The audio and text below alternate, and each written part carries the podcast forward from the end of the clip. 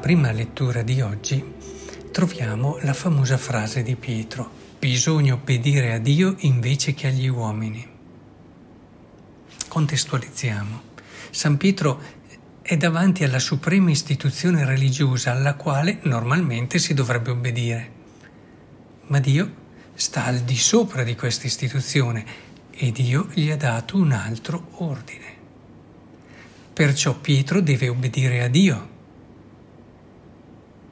Molti di voi ricorderanno che queste parole di Pietro eh, sono state pronunciate praticamente identica come frase da Socrate, che davanti ai giudici di Atene, e sapete, il tribunale gli aveva offerto la libertà, la liberazione, a condizione però che lui non continuasse a ricercare Dio.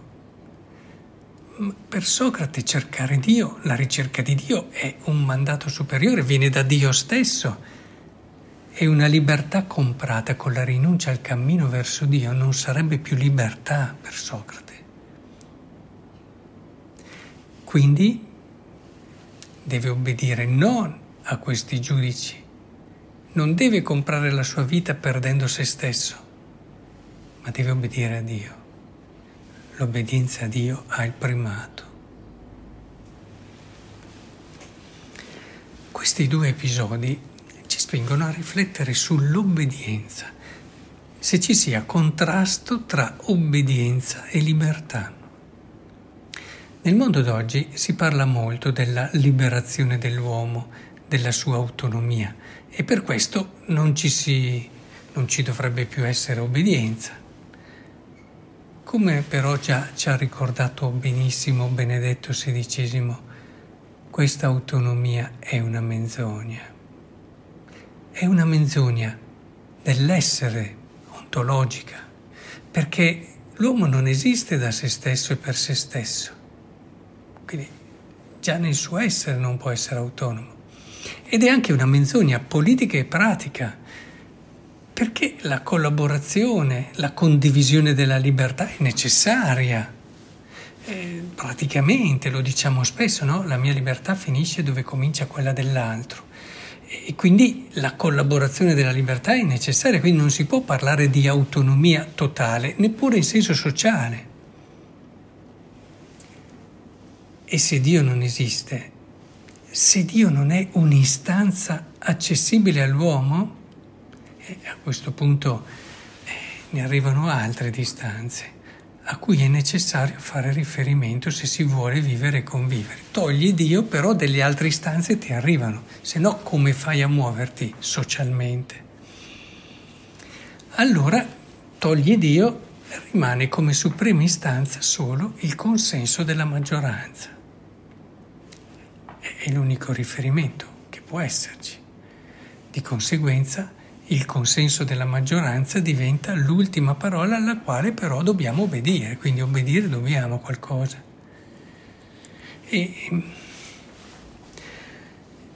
questo consenso, ahimè, lo sappiamo dalla storia del secolo scorso, può essere anche un consenso nel male, eh? questo consenso alla maggioranza. Insomma, alla fine un'obbedienza c'è sempre. Anche se uno volesse andare a vivere solo in un'isola, dovrebbe obbedire a tante leggi del suo corpo, della natura, eccetera. Dopo quindi queste semplici considerazioni possiamo affermare che la pretesa autonomia, come la intendono molti oggi, non libera l'uomo, semplicemente lo illude. E sull'illusione non si può costruire una casa solida.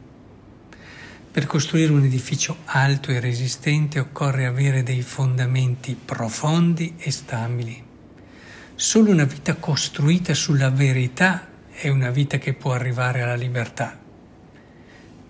Quindi possiamo affermare anche che solo obbedire a Dio libera, perché Dio è verità. In conseguenza a questo non sorprende che nella storia le dittature siano state sempre contro questa obbedienza a Dio. la dittatura nazista come quella marxista, non potevano accettare un Dio che fosse al di sopra del potere ideologico.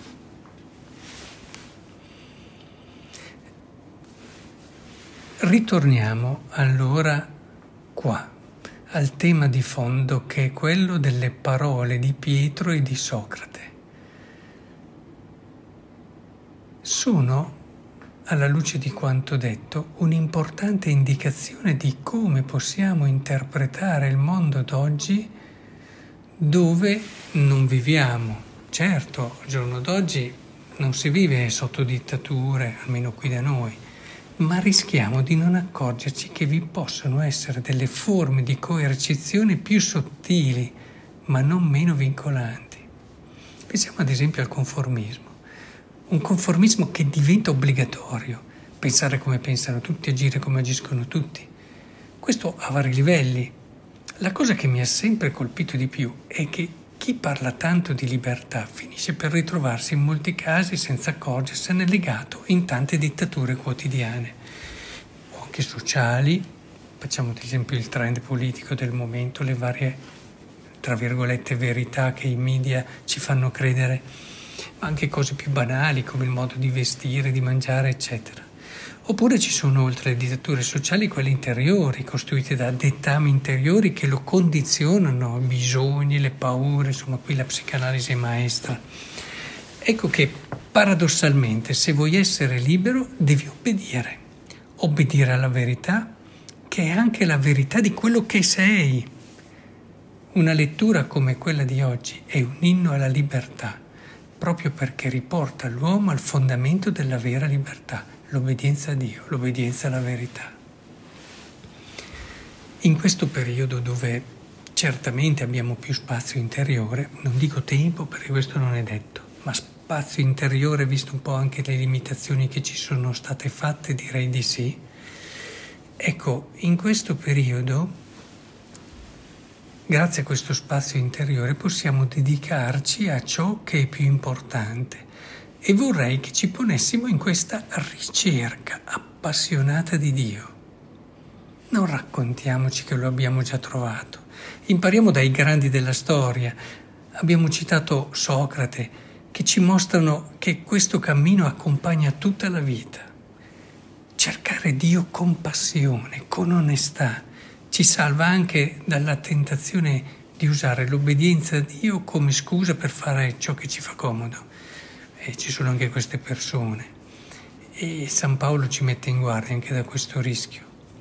Pensiamo alla libertà dei martiri che proprio nell'obbedienza a Dio rifiutano di sottoporsi al potere degli uomini per rinunciare a se stessi e a ciò che credono. Vorrei che le nostre giornate fossero accompagnate come un filo rosso costante dalla ricerca di Dio.